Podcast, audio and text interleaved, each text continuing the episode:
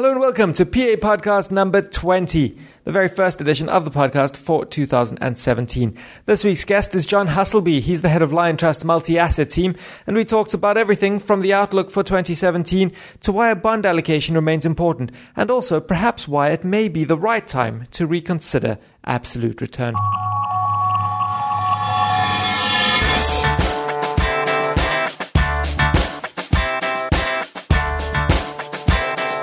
The new year. Thank you for, for being here on the first episode of the podcast for 2017. It's likely to be quite an exciting year, if nothing else, and, and hopefully a little less exciting than 2016. Uh, how, how are you seeing things? Where are you, where are you interested at the moment?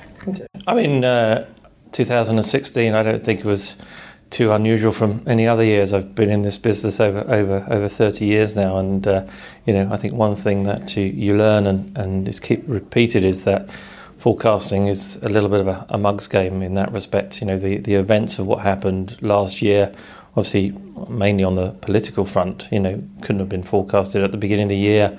Um, and, uh, you know, I, I suppose uh, in having a, a, stellar year of performance probably wasn't forecast. And there was obviously a, a tad of luck involved with that as well, particularly for sterling investors. I mean, um, we run target risk portfolios from low risk to high risk and anywhere from around about, I suppose, 6% to around about 12%. Um, investors have benefited from the fall in sterling, the devaluation of sterling. A devaluation of sterling was certainly not expected in, or this time last year. Um, you know, the referendum came along, and um, I didn't see too many people thinking that we would be voting out, and uh, you know, sterling would uh, sort of devalue itself against all the major currencies. Obviously, dollars and euros in, in particular. So there's been a been a slice of luck. So our investment sort of process, the way I think about the world, is very much thinking about the long term trends and what are those long term trends, and those long term trends boil down to two things: what's the path of growth and what's the path of inflation. And uh, if you can work that out, sort of chart your calls from there, then that helps you with your portfolio construction over sort of the medium to, to longer term. So I think what we've learnt in 2016, moving on to 2017, in terms of you know what can we expect, I think it's fair to say we can expect higher growth, higher inflation, and because of that, higher rates, higher interest rates, with the Federal Reserve already putting up rates, you know, uh, last month. But uh, I should think that other central banks, as the year goes on and then growth continues, inflation continues, they'll be under some pressure to start putting uh, interest rates up. So, you know, we're closer to the sort of rate normalization world. We're closer to, uh, or perhaps we are at, and time will tell, uh, the sort of beginning of the end of the of the uh, bond bull market, which has gone on for 30 years plus now. And I suppose the, the, the, the point as well is, is that in, in a, a, region like the ECB or in a central bank like the ECB, for example, which has a specific inflation only mandate, if inflation does tick up, it could well be that they surprise markets by the, the, the rate at which they raise or that they, they close the tapering, especially if you've got that fight with Germany kind of boiling to the surface as well. Yes, that's right. I think, um, you know, um, you know, I, I don't. We don't tend to get too carried away with day to day news. Um, you know, I think there's a, a, lot of noise in the marketplace. I think we look at things and think to ourselves, you know, does that really change our view? Does it really change our paths? Does it really change the trend of inflation, the trend of growth? And, you know, I can think of two or three occasions or, um, you know, over the last three or four years where you know, you've seen a major change. You know, the oil price falling from $120 down to $60 in the summer of 2014. I'd say that was a pretty major change. The oil price fell again at the end of 2015 from $60 to $30. I'm talking rough round numbers, but you understand what I mean. I, would say they are major events which are, which are changing things. At the moment, uh, I think the market probably is very much fully up to speed with where they think growth is going to be and where they think inflation is going to be. We are just trying to, you know, the world is trying to, to grapple with, get to grips with a world that has been dominated by deflation and now trying to convince itself that uh, it's a world that's going to be dominated by reflation. And that obviously has implications for, for asset classes, uh, particularly, obviously, bonds, which I'm sure we'll get on to talk about. Before we get onto that, uh, what, what is your uh, Uh, clearly we've had this bond bull market for, for 30 years and, and we've had kind of a very specific type of, of, of world for, for a while and, and there are a couple of investors that haven't really seen much other than that. From, from a from a fund selection point of view from a an interrogating the ability of managers to deal with these kinds of things how do you go about that particularly from a f- from a, a, point of view of finding new managers as well. Yeah, I mean, I think you know, I've been, as I said, I've been doing this uh, in the industry for 30 years and been doing fund selection now for over 25 years, and certainly in the retail space because I think it's fair to say that uh, you know the retail space was very much in its infancy in the early 90s when I first sort of uh, picked up a, a fund and, and, tried to work out how a fund manager was, was, was running funds. And I think you know the industry has uh, you know, come on leaps and bounds and matured and, and very much uh, established, and perhaps fair to say established itself as a, as a profession in that respect as well. And, and therefore, you know, um, myself and also my co-manager Paul Kim, you know, we we try to avoid sort of the riskiness of new fund managers. Uh, we're not trying to uh, talent spot. I think in in uh, sort of the early years, that's what you were doing. There, were, there was the lack of track record, the lack of experience, um, the the lack of knowledge. But I think these days you don't really, you know, with the choice that you have out there, why do you need to take the risk? I don't believe uh, there's any such thing as consistency of performance. I think if you want active management, you can get outsized returns against the market, but you have to find them over the long term. You have to be patient. So, if I don't believe in consistency of performance, what do I believe in? I believe in consistency of investment process and style. And the only way to find that consistency is to find people who can demonstrate that have been doing it for quite a long period of time. And you know, the ten-year sort of rule, uh, you know, tends to apply to most industries in terms of experience. Um, and I think that applies quite neatly uh, into fund management as well. So we tend to look for the for the managers who can um, demonstrate uh, their longevity, experience, and knowledge in the marketplace. So when you pick up a portfolio at Liontrust, you're not going to find too many surprises in there. You're not going to find, uh, you know, we're not going out scouting for new talent. Uh, we don't need to take the risk in that respect. You know, we're trying to find managers who are established um, and they have consistency in their investment style and process. I think, you know, two of the biggest mistakes that um, fund buyers can make um, is is the way that they they time their entry point into the market. You know, not only when they buy the market. And you know, the Investment Association stats demonstrate that on a very regular basis. You see so often that the market reaches, gets close to new highs, and net sales into a sector, funny enough, you know, peak. Yeah. Um, and the obviously the the um, the opposite is true when when markets start to fall away. You know, you see net redemptions start to, to, to increase as well. So, you know, hence the reason why you see a lot of this sort of uh, you know, um, uh, academic work in terms of do you know retail investors or do investors really receive the returns of the markets? So I think that's one mistake, but there's an even bigger mistake, and this is what I think we're, we're, definitely trying to avoid ourselves, and uh, uh, and that is the mistake around investment style as well. Typically, people go into the market. Uh, the market's been doing well. They buy the market at a high, so therefore, first of all, breaking the rule of buy low, sell high. And then the second thing they do, instinct says, you know, well, let's buy a fund that's been doing well as well, uh, a fund that's perhaps outperformed over the last year, or as we know in this industry, the three, the magic three-year number. And that's where you make your second mistake. So you're buying the market at a high, and then you're buying a fund at a high. Now, the, the reason why that fund may be at a high, and when I'm talking about a high here, relative to a peer group, relative to an index, sure. is probably because its investment style has been in vogue. So your disappointment is the market falls, the style falls out of fashion, and you know you've just done a double whammy there. You've made two mistakes in one. So, you know what we're trying to do is you know focus very much on the long term be very patient with our investment. So, in other words, you know, look for value. When we when we see value, then we'll uh, then we'll invest in it.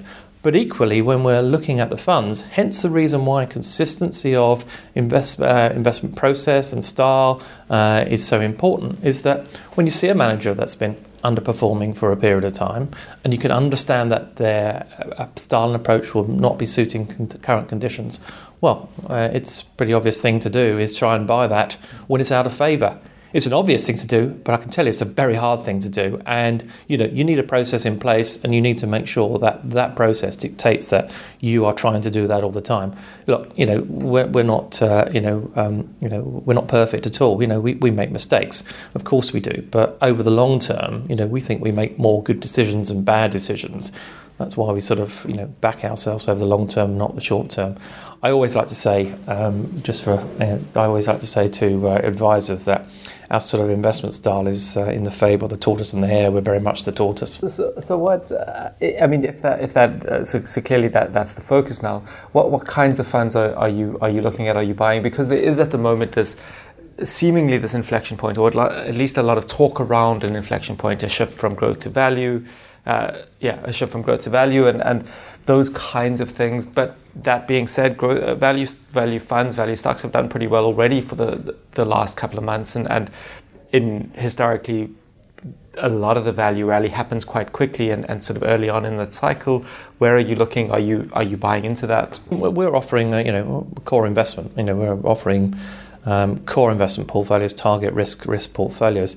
We're not uh, as, as that would suggest, you know, we're not once again trying to go out on a limb here. We are tilting portfolios towards value, towards growth. Effectively, if you look at our um, uh, our equity holdings, um, you will see in most of the major categories, you'll see a value fund and a growth fund, and you'll see a small cap fund. Um, typically, we will hold equal weightings, um, and as markets move, we'll look to rebalance them back to take a bit of profit. However, on, occasionally we'll let, we'll let the winners run. Of course, we will. Um, but we're not trying to be heroes here. We're not trying to say, right, okay, you know, growth has had a great run. Um, and now let's sell that down and uh, you know go all in, all out in, into into value. Are you expecting that shift though? I, I, mean, how, how are you seeing the world in 2017? Is there very much a, a rotation happening, do you think? Yeah, I think the um, I think if we sort of move away from this sort of investment style and mm. perhaps mm. perhaps a bigger shift, it comes back to um, you know that uh, higher growth, higher inflation, which leads to higher rates, and the shift. Basically, what that means and what that means for your your bond and bond exposure, um, and um, you know when it comes to bonds, once again, you know, we run diversified portfolios. Our portfolios have 20 asset classes, 10 equities, five bonds, four alternatives, and one cash. And that diversification, you know, we believe smooths out returns over the short to medium term. Look, if you want to invest in uh, uh, over the long term and you want the greatest, re- you know, the best return, I should say, then you know, just get a portfolio and shovel it um, full of full of equities. Um, lock it away and don't look at it for 10, 15 years because I can tell you that if history repeats, then you know you'll have a positive return. But we know that's not what people do. So if you want to smooth out returns over the short term, then diversify your portfolio by asset class, by country region, by investment style if you're going to accept diversification and you're going to accept that you know what you're trying to achieve in terms of return and smooth out and smooth out the returns in other words lower the risk diversify the risk then what you've got to accept is that when some markets are going up within your portfolio some markets will be going down. Some funds will be going up. Some funds will be going down. So it's at moments like this where people look at their portfolios and start to look at the sum of the parts. They start to look bottom up, as, as they would say, they start to say, oh, that fund hasn't done well, that asset class hasn't done well, let's just throw it all out. Probably at the wrong time. You know, diversification, if it hasn't worked, 2008 was a great example late of, but you know there's a reason for that, which is basically that was a liquidity uh, uh, reason. But if diversification hasn't worked, it hasn't worked for uh, on the on the good side, on the upside of it all, because all, all of your assets have been going up all at once. If diversification doesn't work, it's actually been good for investors rather than, than, than bad for, for investors. But so um, I don't think uh, that means that you know uh, a higher higher yields um, uh, means that you have to throw out all your bonds. The way that we're approaching it is, I think you still need to maintain bonds in your portfolio, albeit at a, at a lower weighting, because they provide diversification. Things just don't go up in a straight line. There's no linear fashion in this industry. You know, we all like to draw straight lines from the bottom left to the top right just doesn't it doesn't it doesn't happen. Things wiggle around. Technical term, they wiggle, and when they wiggle under the line, it's cheap, and when they wiggle over the line, it's expensive. I mean, that's probably what, what our job is to look at the wiggle in terms of the markets day in day out. So bonds still provide you with that diversification, and within bonds, you can still find positive returns. You can buy, find them in in high yield. Look at the last quarter. High yield gave you a positive return. The coupon basically bails you out. But not only that, the way that we're thinking about bonds is on a global basis.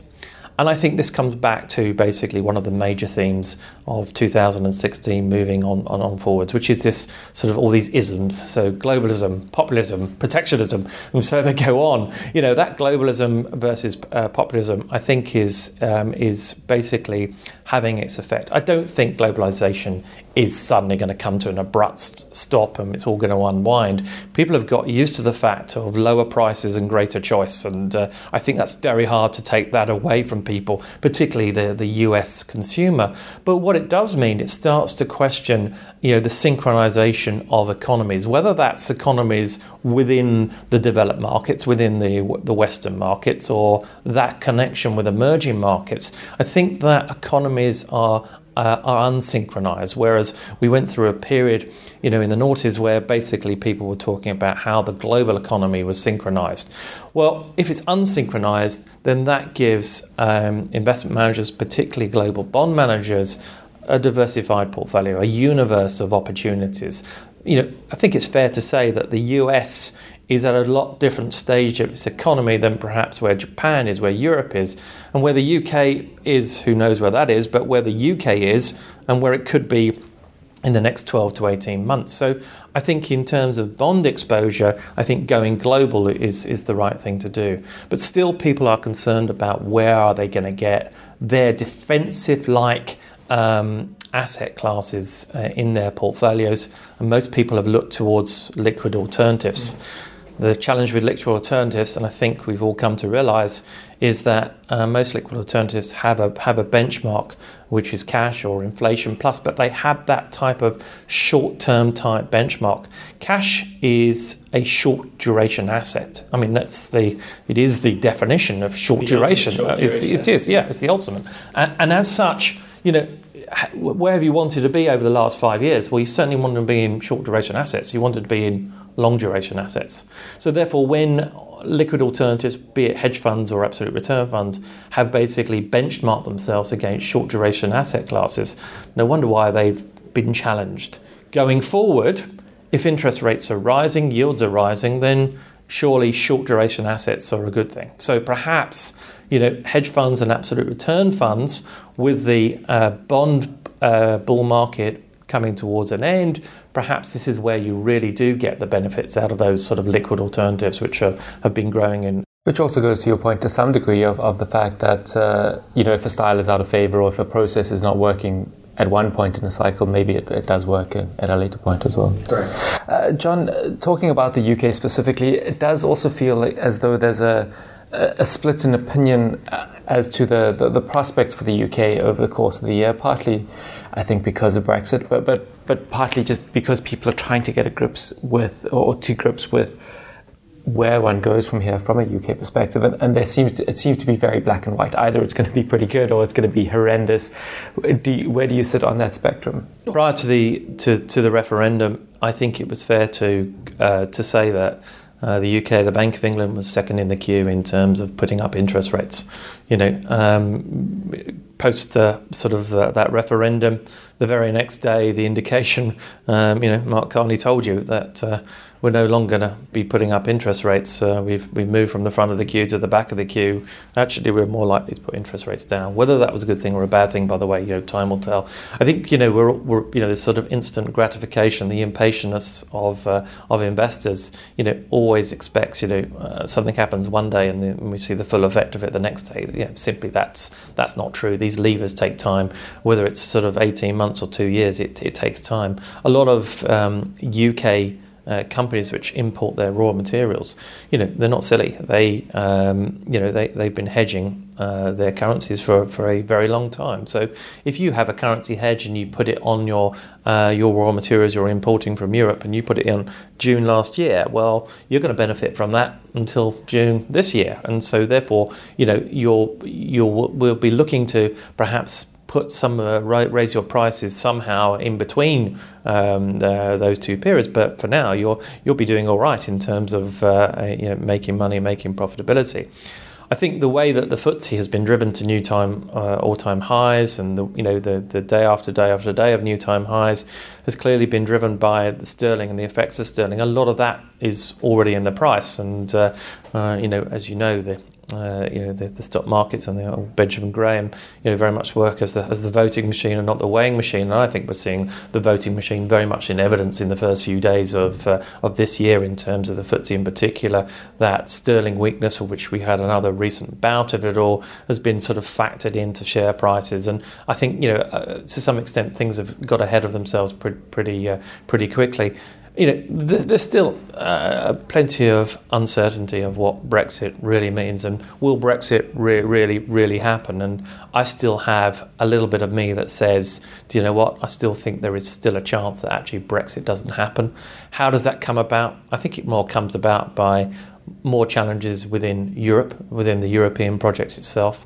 You know, the the Italian referendum, and um, and then other votes that come within Europe, you know, the challenge of immigration is, is, is a large one to resolve. You know, I don't know what the right answer is. You know, I'm not sure whether anyone really does at the end of the day. But I think that might put a lot of pressure on the EU, and I wouldn't be surprised uh, that um, you know that perhaps uh, at some point there may, there may be the branch that comes out and then basically says, you know, you know, if we were to do this, you know, would you reconsider? Um, I wouldn't put a huge uh, a bet on that, huge probability on it, but I still think there is still an outside chance. Mm. Uh, very quickly talking about probabilities and, uh, and and sterling as well to some degree. How important is currency going to be? Uh, how, how, important a role is currency liable to play this year, given that we, we're seeing uh, sort of still some vacillation in, in, in sterling and also the prospect of, of a stronger dollar as well. Yeah, I'm glad you said the dollar because you know uh, clearly you know sterling is, is what we all think about, but you know I think um, you know clearly uh, you know you can be quite insular about that living in the UK. I often tell my clients as I'm wandering up and down the country, you know, uh, yes, yeah, sterling's important, the UK and uh, the UK economy is important to you but in terms of your investment portfolio, do you know what? You know, the global economy is far more important. What's going on in China, what's going on in the US is far more important to your investment portfolio um, than, than you know, reading the headlines uh, uh, in, in the UK. And I think the dollar is, is, is, the, is the key currency here. I think the dollar is the key currency not only for US growth, but also for emerging market growth what we've seen uh, post uh, the presidential election is, is, is dollar strength. That dollar strength, you know, hasn't helped emerging markets in Asia. In fact, they're the only markets which one can say have lagged in the last uh, two or three months. And you know, if there is value within uh, within equities, and by the way, I can't see a whole deal of it. Um, you know, it's probably in Asia and emerging markets because of it. And I think the dollar is perhaps the challenge um, uh, in the US as well. So, you know, higher growth, um, higher inflation, uh, and uh, higher rates, uh, but dollar strength um, is is is not not great for large US companies. You know, uh, exporters in, in particular. Um, so, um, you know, uh, and that coupled with that sort of globalization and perhaps you know more stuff being onshored back into the US, then as a result of that, you're getting less choice and higher prices. And so, you know, um, I think um, I think that the currencies um, have and will always be be quite important. When we're investing, we tend to think of the economy, uh, the market, um, uh, and the currency hand in hand. Um, and therefore, you know, we do have the ability to hedge. There's plenty of hedge classes out there at the moment. Um, the only market that we continue to hedge is uh, is the Japanese market. Uh, weaker yen basically has correlated very well uh, with um, uh, equity markets moving upwards. Um, and uh, in that case, you want to be hedged. So if you like Japanese equities um, um, and uh, you believe that a weaker yen is the way to drive market, uh, prices in Japan, then you know you should continue to hedge. John, thank you very much. Thank you. Well, that's it for this week's edition of the podcast. I hope you enjoyed it, and I also hope that you've had a very good start to the year and that it proves a very good one for you. If you do have any ideas on who you'd like us to speak to, please let us know. Hashtag PA Podcast on Twitter.